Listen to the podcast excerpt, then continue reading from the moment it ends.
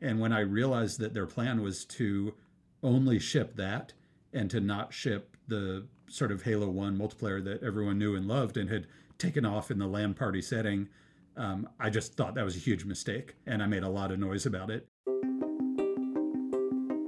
Let's see, I joined Bungie in 97. So This is Max Hoberman. I'm the uh, CEO, founder of Certain Affinity. And prior to that, I was uh, working at Bungie. I was the multiplayer online and user interface design lead for Halo 2. That's right, a video game called Halo 2. One of the most eagerly awaited video games finally goes on sale. Video gamers across the country are anxiously awaiting the midnight release of a game called Halo 2. Five minutes and counting for Halo 2 to go on sale. A game that would change not only my life and career, but also, and much more importantly, the future of multiplayer gaming, introducing features like matchmaking playlists, parties, an in game friends list, and more that would change the way that we play games together. Hello, and welcome to the very first episode of Halo 2 Artifacts. I'm Andy Bravo Dudynsky. I'm an esports commentator, and prior to that, I was lucky enough to spend several years working on the Halo franchise myself.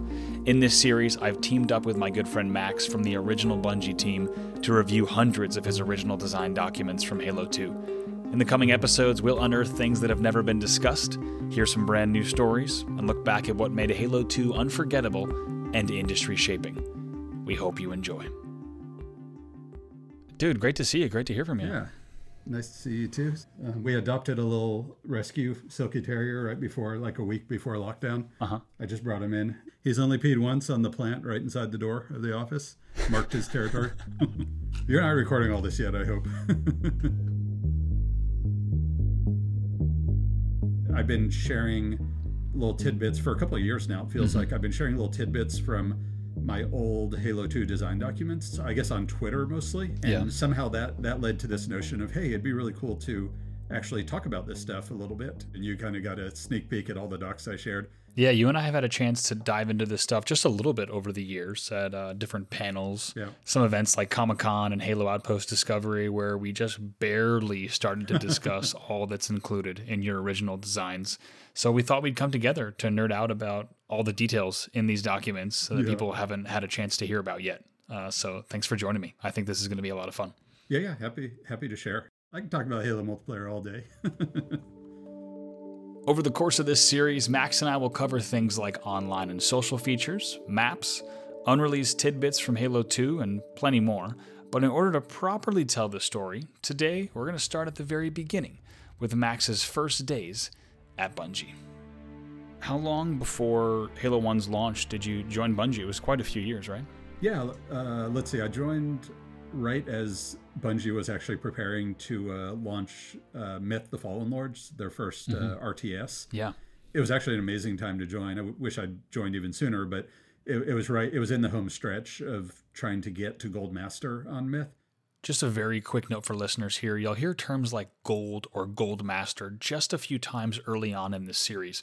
This term simply means finalizing the content that will ship on the physical disk of a game or piece of software. So the gold disk is the final disk that goes into the box. So like I got there and and day one I was hit the ground running. Like we need you to finish the design for the box because we're going to press with the box in a week and and uh, we, you know it was it was uh, yeah it was crazy. Um, I, I literally lived at the office for two weeks because I moved up to Chicago and I I didn't I'd never been there before except for my half day interview and I didn't have a place I didn't rent a place or anything. Just uh, after my interview a week later I packed everything I owned in my car, drove to Chicago and slept on a cot at the office for two weeks. Wow. And I didn't, I didn't even have time to look for an apartment because I was so busy. and uh, so it, I, was, I was living the dream. Yeah. You know, working, having fun, getting crazy deadlines, getting things done, like real shipping stuff, and uh, playtesting what turned out to be one of my all-time favorite games.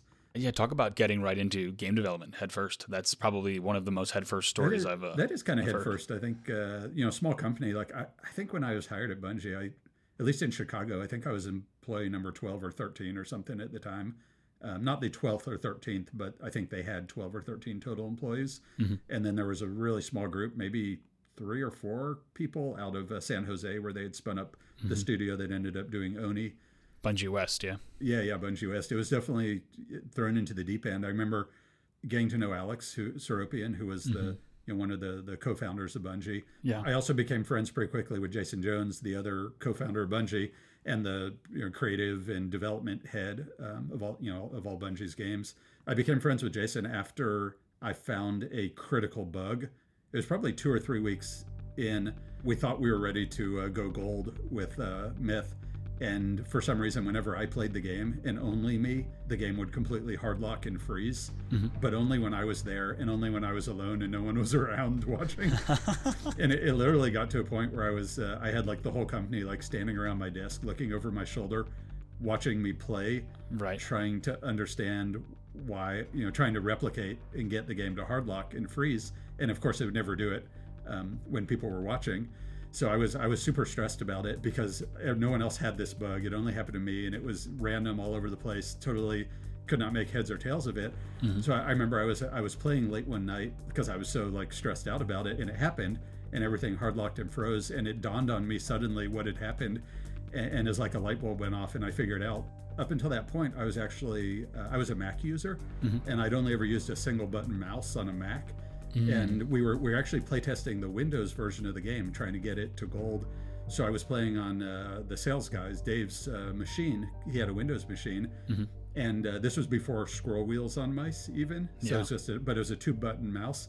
And whenever things would get really frenetic and really stressful in the middle of a heated battle or something, I would uh, revert to my old habits, and I would actually press the mouse button right in the middle, like you did on the single-button mouse Uh-huh. and all it took was clicking both mouse buttons at the same time, and the whole game would hard lock and freeze and crash. It just couldn't take the double input. It could, yeah, yeah, yeah. So, so it's a critical bug, right? A horrible bug. Yeah, But, yeah. but whenever people were watching me over my shoulder, I, I was like so careful. I never made that mistake.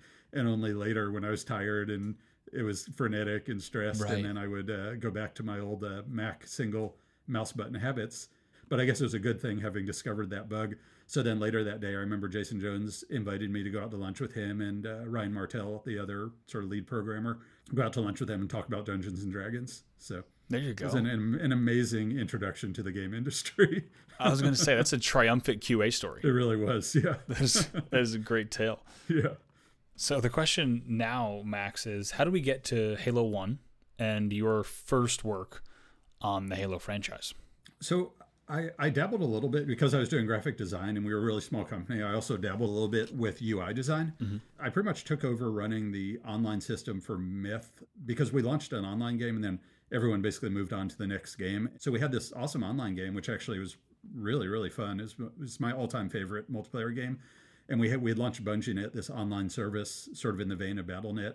And then everyone just forgot about it. So I took it upon myself. I was playing the game every night anyway. Sure. I just basically lived at the office and I was playing Myth every night.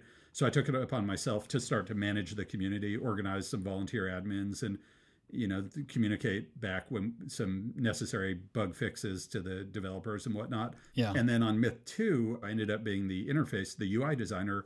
I was still on the you know publishing team, um, so it was really just a side gig. And I had a um, I had a graphic designer that was helping me um, actually do the visual work. So it was more you know it was more wireframes and whatnot.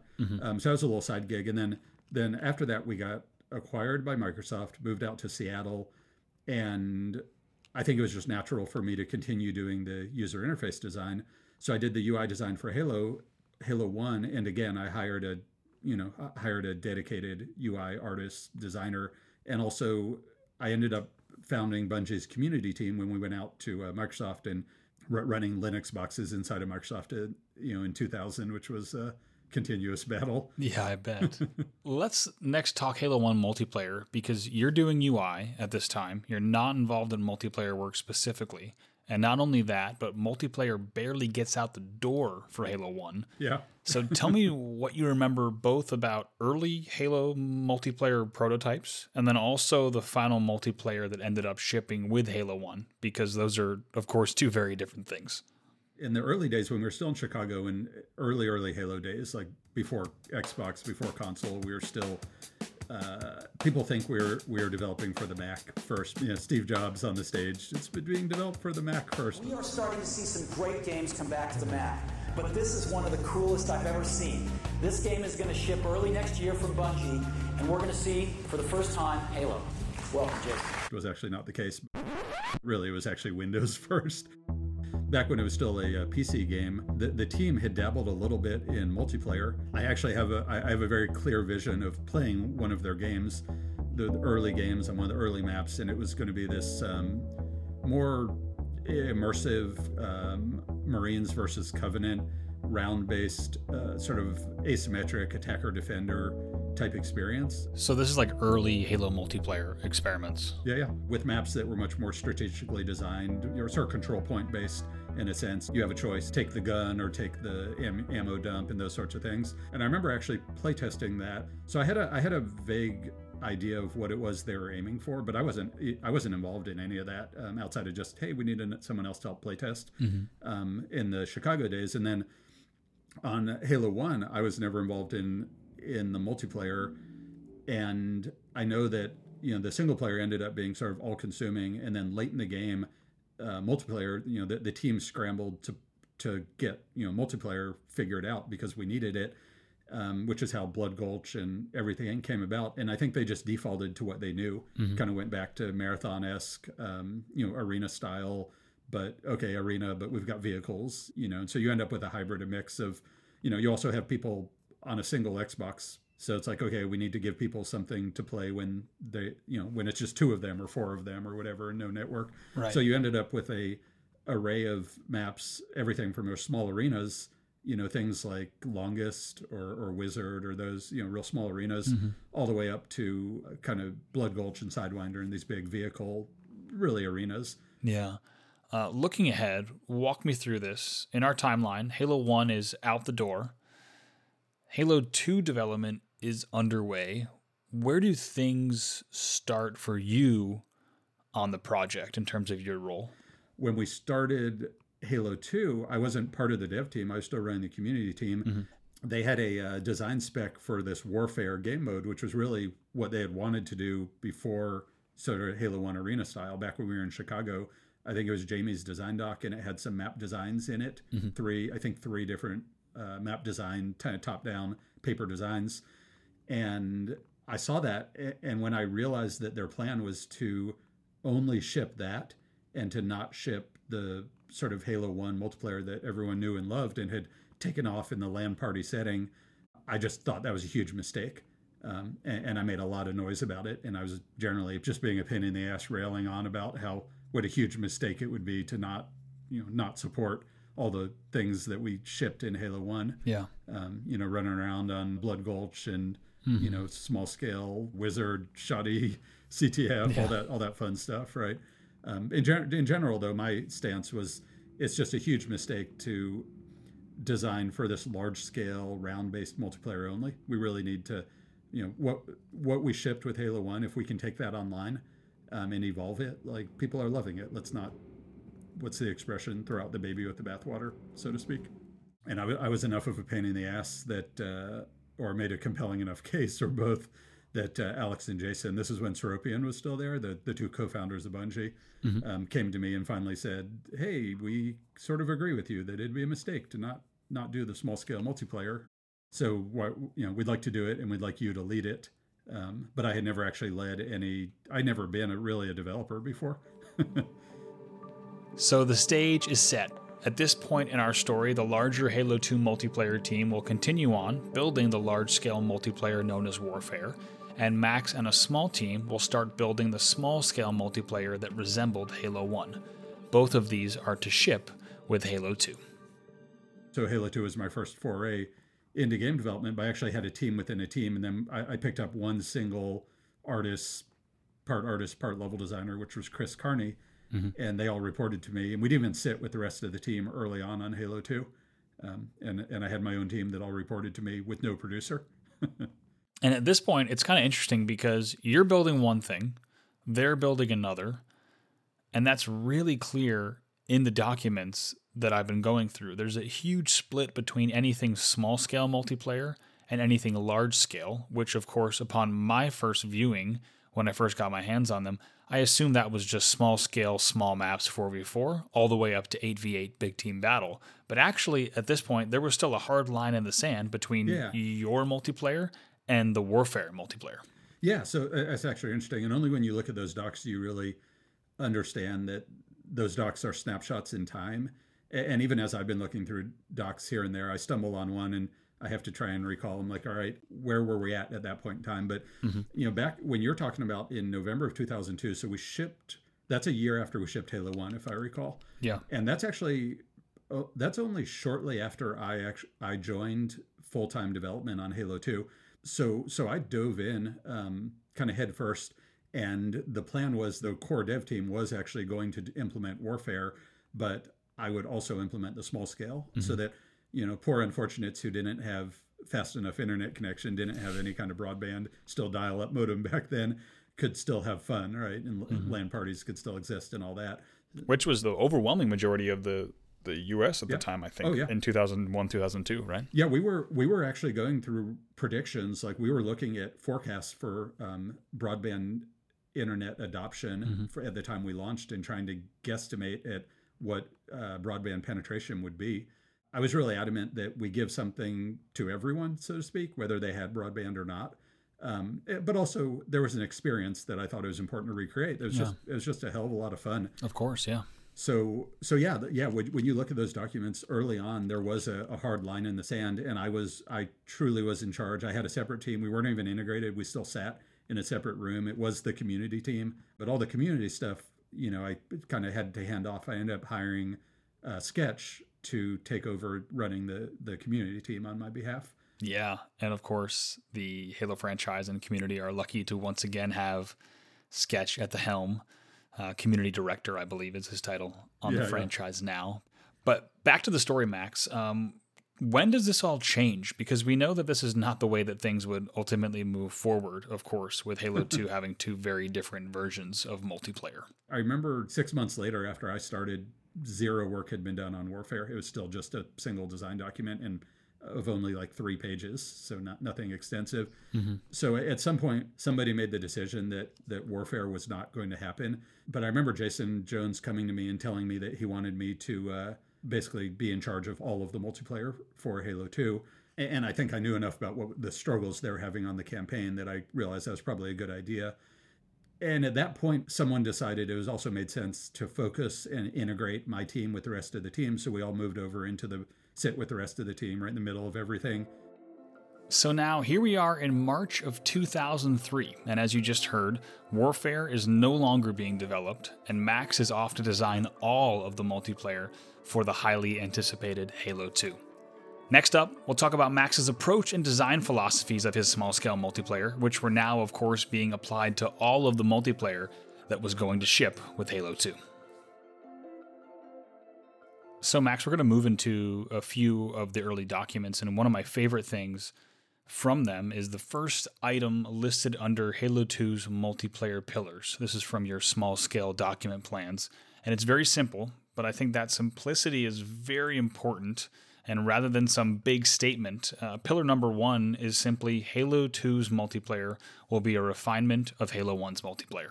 Yeah, I had to put a stake in the ground that said, if it ain't broke, don't fix it. Mm-hmm. And, there, and there was plenty that worked in Halo 1 that I thought, well, you, let's build on that. Um, yeah. There's no need to reinvent the wheel, right? And so a lot of those, a lot of those stakes in the ground were that. And then they were also acknowledging there's room for improvement. We can we can fix some of this stuff too and improve it, make it better. Mm-hmm. Those things that I was doing when I was just doing the small scale game were they were sort of obvious, right? It, it was clear stuff, right? Mm-hmm. I, I kind of grew up playing in the marathon games, um, Bungie's original shooters. I, I grew up playing marathon multiplayer arena style and really enjoyed it. And, and a lot of what Halo 1 did just fell back on those sort of uh, marathon instincts. You know, something worth mentioning here, Max, I think is part of the success of Halo 2, your success, is that they were obvious to you uh, because, you know, not all designers take the if it ain't broke, yeah, yeah. don't fix it approach. There, there wasn't anything that I was trying to do when I was doing the small scale multiplayer that was revolutionary um, on the multiplayer mm-hmm. design side, right? Like, yeah. like, nothing. Nothing I was trying to do was revolutionary. It was pure refinement mm-hmm. um, and thinking about taking this online and just making it work. Yeah. So where does that exact work begin when it comes to taking multiplayer online for the first time, uh, properly on Xbox Live, of course. What did the beginning of, of that look like? I, I was actually thinking during Halo 1, I was actually thinking originally that we were going to launch uh, Halo 1 online, um, sort of naively thinking that live would be ready and we were going to launch. And so, early days, I, I had on Halo 1, I started sort of ruminating on what the online feature set might be for uh, for a Halo game, but really didn't get very far, and I got distracted with other things. When I ended up taking over all of the multiplayer, I remember sitting back and needing to think, okay, if I'm doing all the multiplayer, if this is the entirety of the multiplayer experience, we've lost the, we're no longer doing the innovation, so to speak, of warfare. What can we do that's innovative? Um, and there was even pressure for internally on the development team to be more innovative, and and it was challenging. You mm-hmm. know, I had I had exceptionally limited resources, um, development wise, and time was short. And all, while I was doing that small scale multiplayer design, I was also doing the online system design for Halo. And right from day one, I had a lot of ambition, and there was a lot there that was ambitious and revolutionary. For instance, parties, you mm-hmm. know, and matchmaking and other things. Mm-hmm. We had a good foundation and things that were working. We had already built our, our first two maps out the gate were lockout and midship, right? It's amazing. And I think after that was Ascension, mm-hmm. and those three maps changed very little from, you know, they we shipped pretty close to what we built. We were playing every day because that was also one of our mandates to be playtesting daily, mm-hmm. and and it was working and it was fun. So it was like, how do you innovate in this world where we already have this foundation that's really solid and not particularly innovative, um, and you're strapped for resources, and we're doing all this innovative stuff elsewhere. So how do you innovate with gameplay? Uh, became a, that was an interesting conundrum. So, we'll spend a lot of time talking about the online and social feature set that Max spoke about earlier, things like parties and matchmaking, much more in this series, starting with the next episode. But before we get there, there were, of course, ways that Halo 2 multiplayer would ultimately update and innovate on gameplay as well. We'll talk about a few of those next.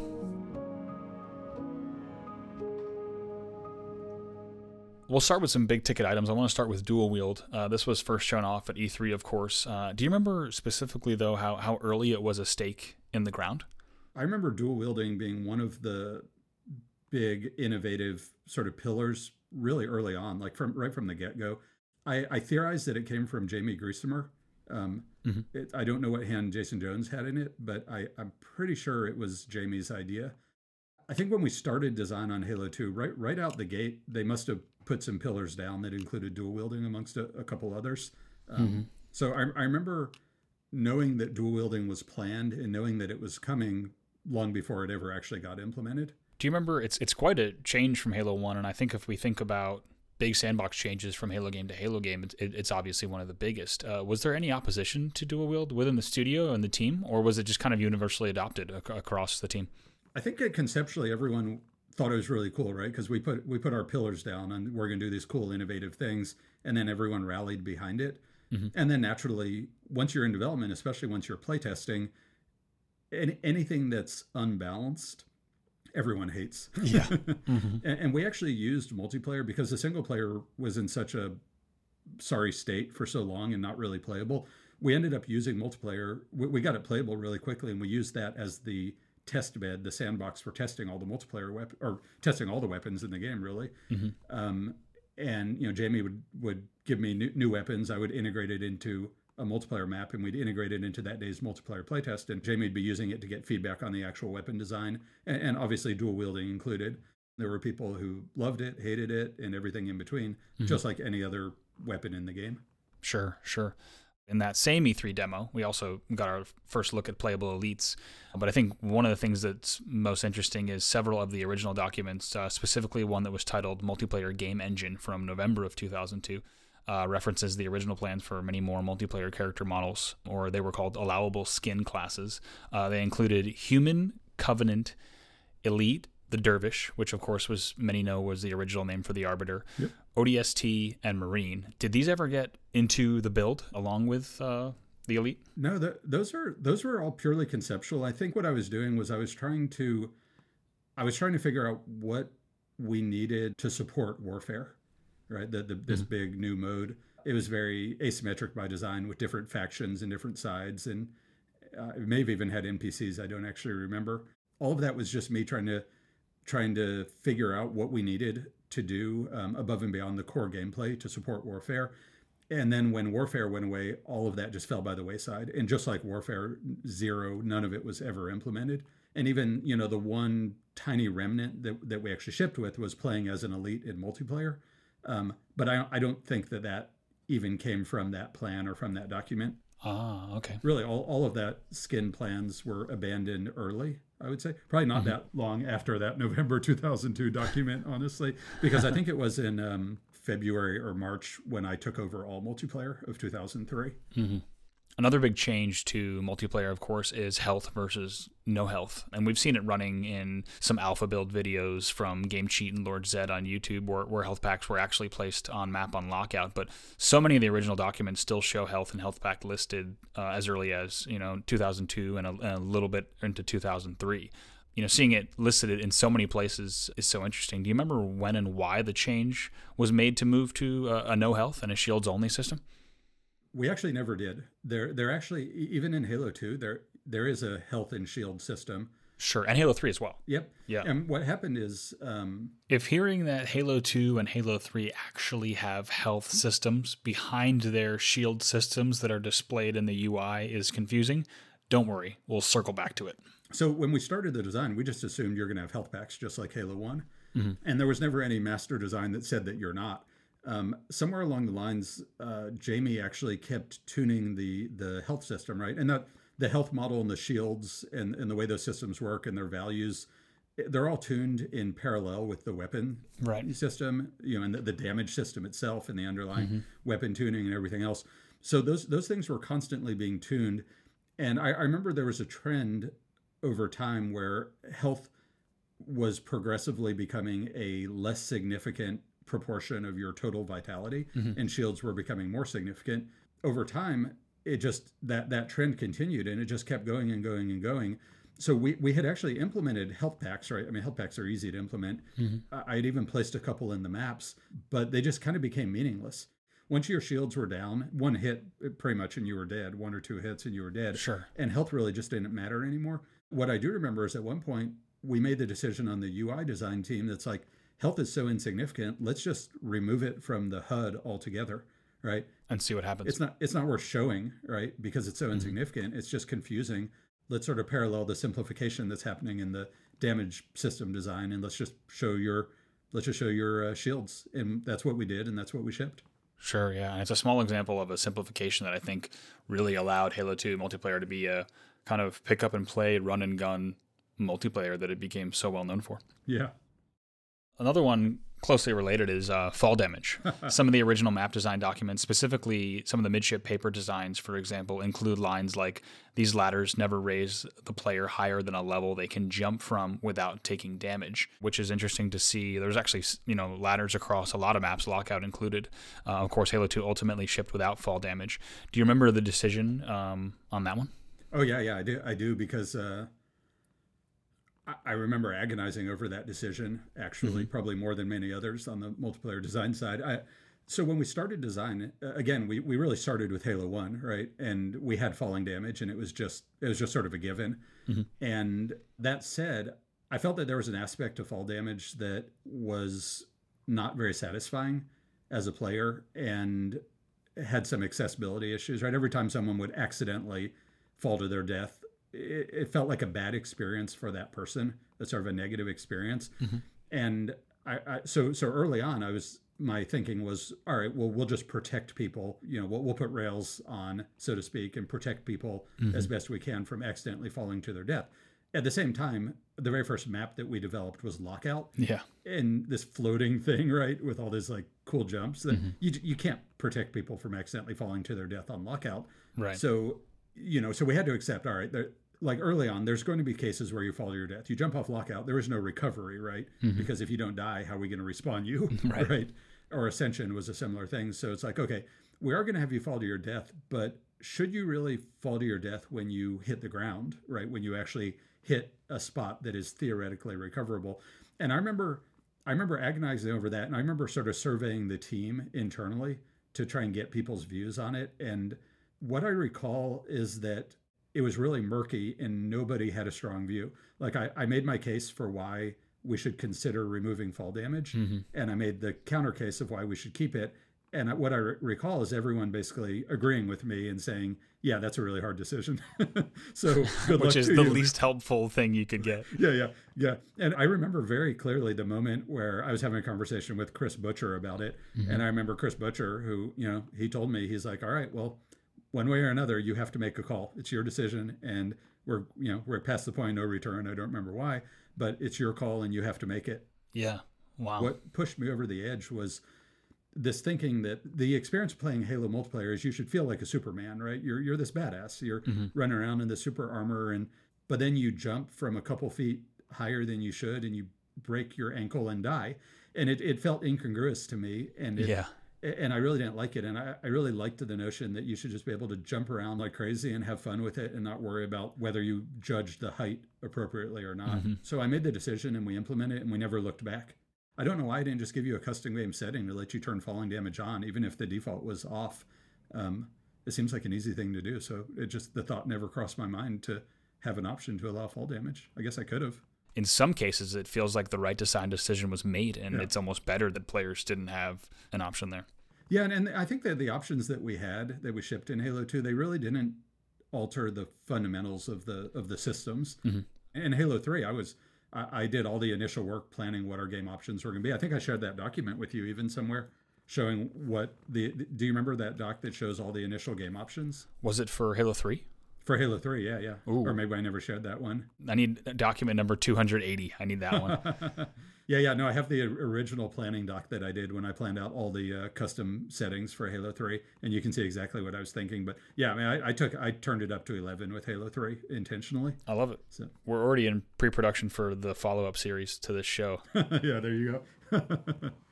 So I have, you know, my list of things that I want to cover in today's episode, and there's a few more that are on that list. But before we move forward, in, in terms of gameplay specific innovations, what what comes to mind that we we haven't covered so far?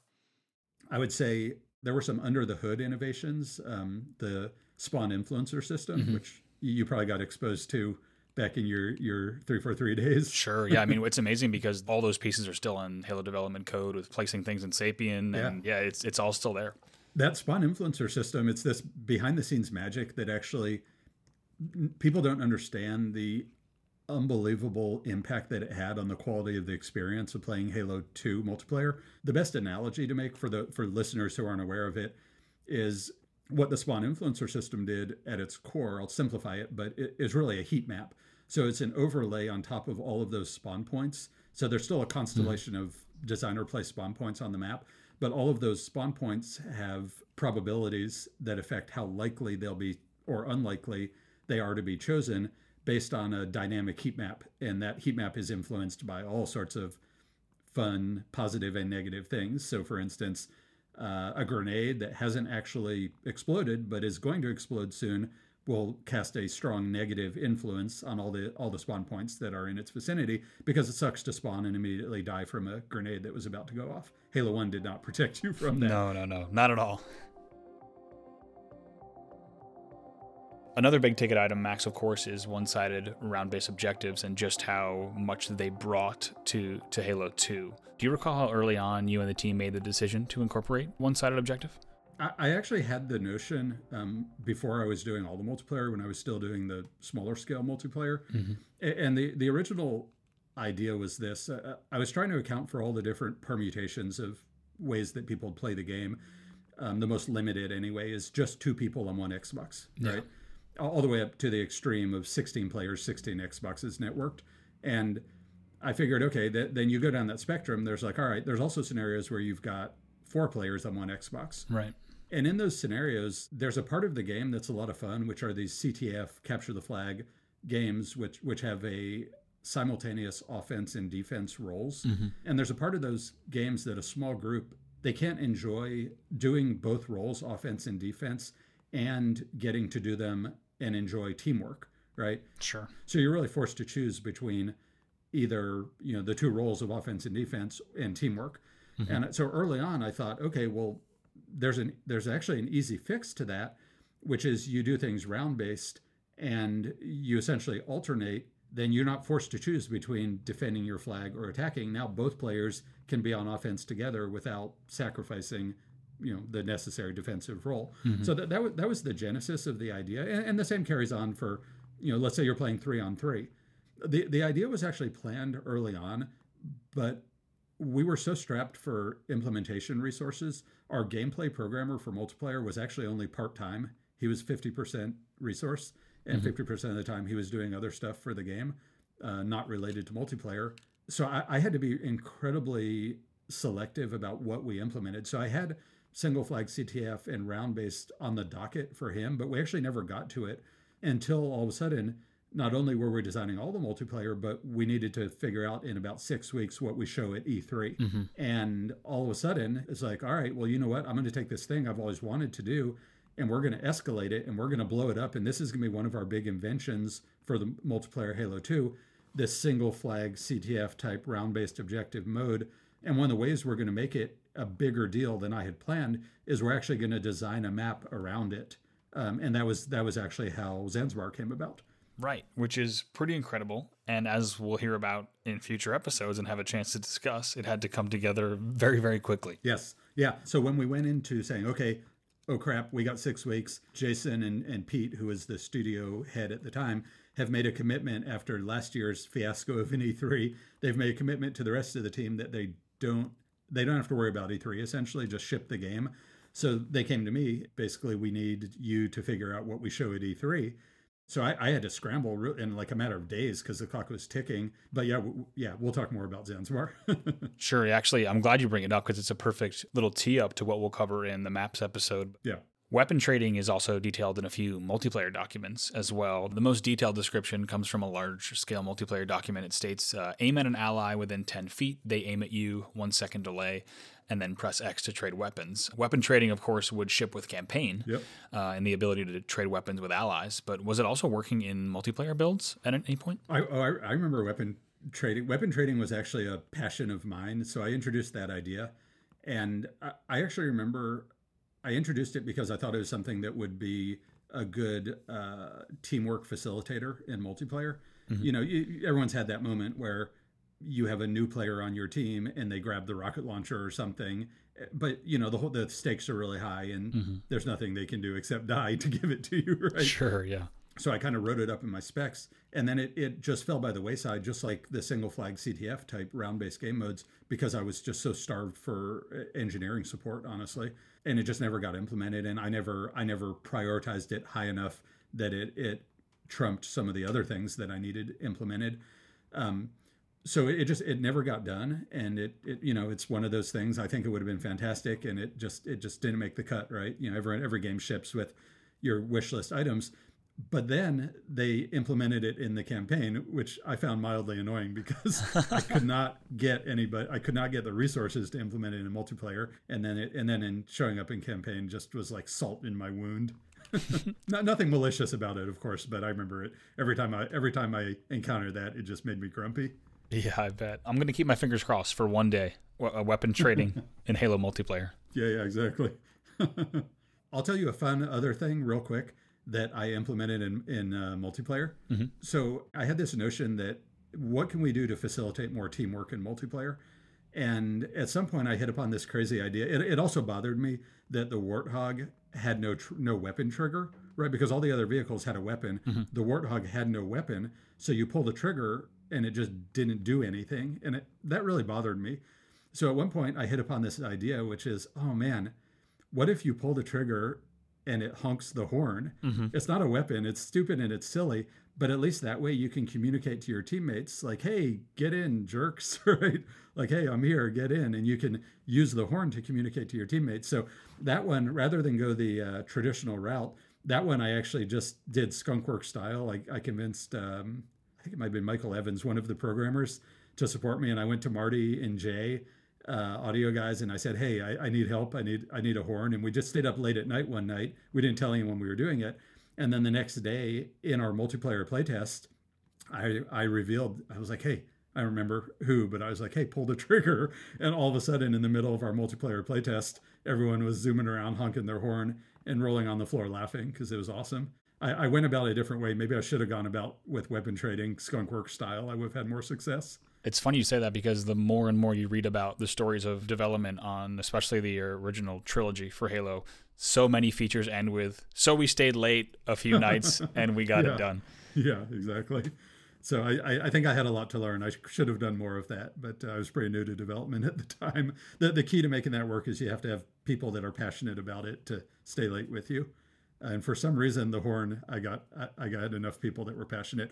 I remember when the audio guys implemented it, they literally told me that the horn was a hybrid of a Honda Civic and an 18 wheeler. That's perfect. That's perfect. Coming up, Max and I discuss a few things that didn't quite make it into the final version of Halo 2. Hey everyone, just a quick note to say that if you're enjoying the show so far, please consider rating or leaving a review for the show on your podcast platform of choice. This is my first show, so it'll really help Halo fans find Halo 2 artifacts. Thanks, and now back to the show. Now, we're going to have an entire episode dedicated to Halo 2's cutting room floor and all of the cut features later on in this series, but as a bit of a teaser, there are a few multiplayer mode related items that make sense to talk about in this episode before we wrap up. There's a few modes that are referenced in these design documents that ultimately did not ship with the game or shipped differently. Uh, the first of that, that only appears in two of the documents, the first uh, mention being in December of 2003, was the game mode Assassin, which was bringing back Kill in Order from, from Halo 1. I remember, oh, I remember Kill in Order. Yeah, yeah, I remember the game. Yeah, and it was actually quite fully specced out for a game that, that didn't ship. Just a quick note for listeners who might not be familiar with the game mode Kill in Order from Halo 1. It's essentially Slayer, but you kill your opponents in order. You only score points when your team kills a specific rotating target on the opposing team, and that player is highlighted by a persistent waypoint over the player's head.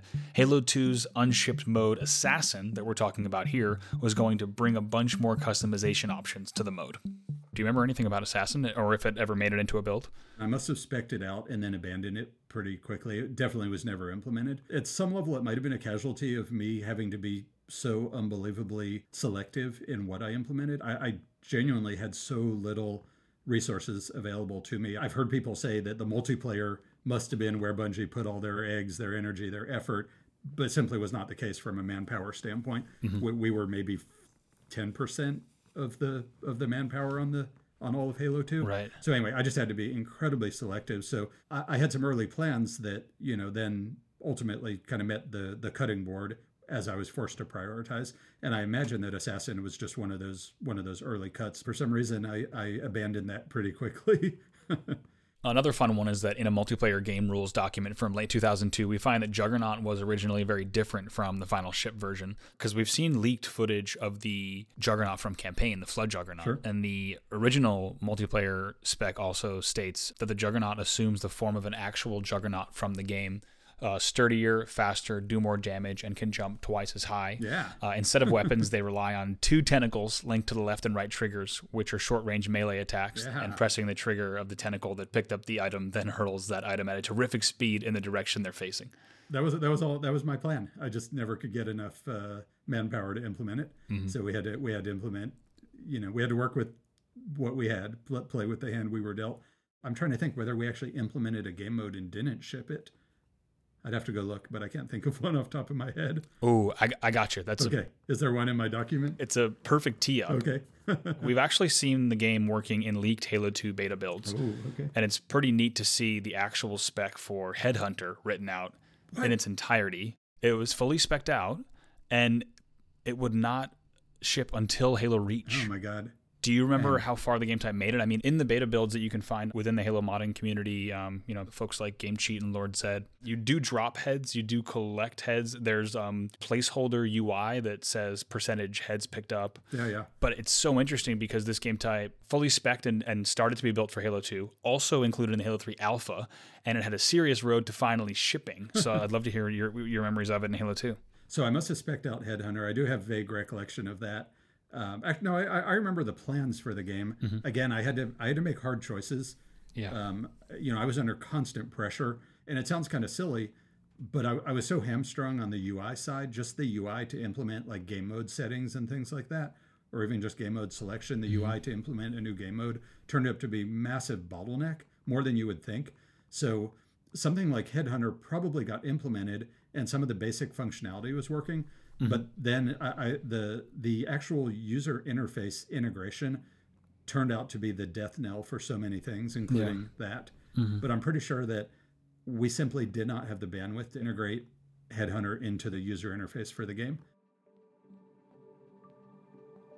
One of my favorite playtest notes is from an Assault playtest, also from November uh, of 2002 or so, maybe early 2003, and it reads, "We absolutely need a better name than Assault, something like Bombing Run or Delivery," which is it was quite funny just because you know the game mode obviously shipped as Assault and has appeared in every main Halo game for the past 16 years as Assault. Yeah, I remember writing that comment, and, and it was a terrible name, and I can't believe it stuck. But yeah, you know what's interesting about the naming is pr- pretty much everything in Halo 2 multiplayer I ended up naming. Um, Like all the game modes, all the maps, all the even even like all the announcer, all the script for the announcer, all that stuff. I end up writing all of that. I'm really glad you brought up multiplayer announcer because there are some voice lines that either were recorded and then uh, left in files or were never recorded that we'll get to later in the series. So that'll be good. Oh yeah, I I remember I had to uh, I had to spec out all the multiplayer announcer stuff really quickly because for some reason somehow I don't know if there's miscommunication or what, but we were bringing in the multiplayer announcer. Jeff Steitzer. Yes, yes, yes, that's right. He's awesome, and uh, I had very little time to like whip this script into shape, and I think I had all along I had been tracking what I wanted, but it didn't. It, it covered the necessary things, but it didn't cover all the fun extra things. So some of the crazy stuff in there is probably just my like 12 hours, like put everything on paper that I can think mm-hmm. of. Yeah, there are some fun ones in there for sure. cool. You'll have to jog my memory. yes, and there's some that I might try to get a hold of Jeff Steitzer. We'll see if we can we can get a re-record on a few of them. Yeah, I, I- actually remember the recording session sitting in the control room next to Marty. He'd be like, you know, do it, do it like this, do it like that, and then he'd, you know, ask me, is that satisfactory? Mm-hmm. I, I, I was starstruck by Steitzer. Yeah, it's pretty incredible. It feels like through every iteration of Halo multiplayer, no matter what comes out of Jeff Steitzer's mouth, it's uh, it's always pretty epic. yeah. Tell me if you remember anything about this one. In one document, there's a mention of three different assault objects that were originally planned, and they varied by map. There was the bomb, the monitor, and a Forerunner artifact. I could see players kind of loving, uh, you know, multiple objective options. Did any of these ever start to get built out? No, same same thing. Um, man, a lot of these documents that that you saw are, are really early documents when it was it was really just kind of just kind of brainstorming and throwing things out there Sure. before the rubber met the road. And I I think those were just ideas to make assault more fun and more contextual and you know give it a tiny little tiny little bit of fictional wrapper and flavoring. But yeah, unfortunately, all that stuff again paper design only. Um, though I would have loved it. It would have been fun. Yeah, I think people would love things like multiple objective object types, uh, Oh, yeah. just fun stuff like that to, to change it up from game to game. I, I always thought, you know, back when we did um, when we did the Halo Two anniversary for MCC, and and we worked with the publishing team at three four three, and they kind of they they had this notion of calling it the director's cut because we were implementing a number of things that I wanted but didn't actually you know get into the game. Now that you've jogged my memory more, I'm like, man, I, we could have gone so much further. Yeah. There, there were so many other things I wanted that we never even sort of scratched the surface of because they were paper design only or, or other reasons.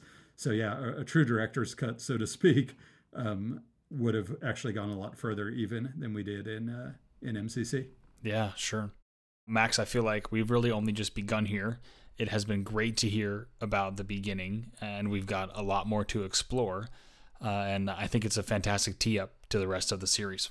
Yeah, I, look forward to talking more. I think at some point we should also be sure to touch a little bit on why you're so interested because my my understanding is that uh, Halo multiplayer has uh, had huge impact on you, and, and that's the other side of this equation is not just what I was thinking and what I was doing, but how those things were actually how well they worked or didn't, and how they're being received by players. So hopefully we'll go there too a little bit. Sure, yeah, I think it's not an exaggeration to say that this game shaped not only my uh, professional career, but also you know many many of my best relationships. So I think we'll it'll be fun to kind of dive into exactly what this game means on a on a cultural level and also a personal level. Awesome. I look forward to it. It's been fun chatting, and now I want to go look at these old design docs again because there's some fun stuff in there that I hadn't thought about in 15 years. I'm gonna have to go back and look and uh, jog my own memory. So uh, that's kind of cool. But no, it's been fun talking. I've really enjoyed it, and I look forward to next time. Thanks so much for checking out episode one of Halo 2 Artifacts. We hope you enjoyed, and episode 2 is coming up very soon. It'll focus on all of the online innovation that Halo 2 would bring things like parties, matchmaking playlists, and so much more. We'll have a special guest joining us for that episode, and we hope you'll join us as well. Be sure to subscribe wherever you listen to podcasts, and we'll see you right back here for episode 2. Episode 1 of Halo 2 Artifacts was written, produced, and edited by me, Andy Bravo Dudynsky. Special thanks go out to Max Hoberman and the entire Halo 2 team at Bungie, and I'd also like to thank Jay Goldberg, Dave Lowmiller, Tahir Hassan Jekic, and Sydney Goodman. Music is used under license from Epidemic Sound. Halo is a copyright of the Microsoft Corporation, and Halo 2 Artifacts was created under Microsoft's game content usage rules. It is not endorsed by or affiliated with Microsoft. Thanks for listening.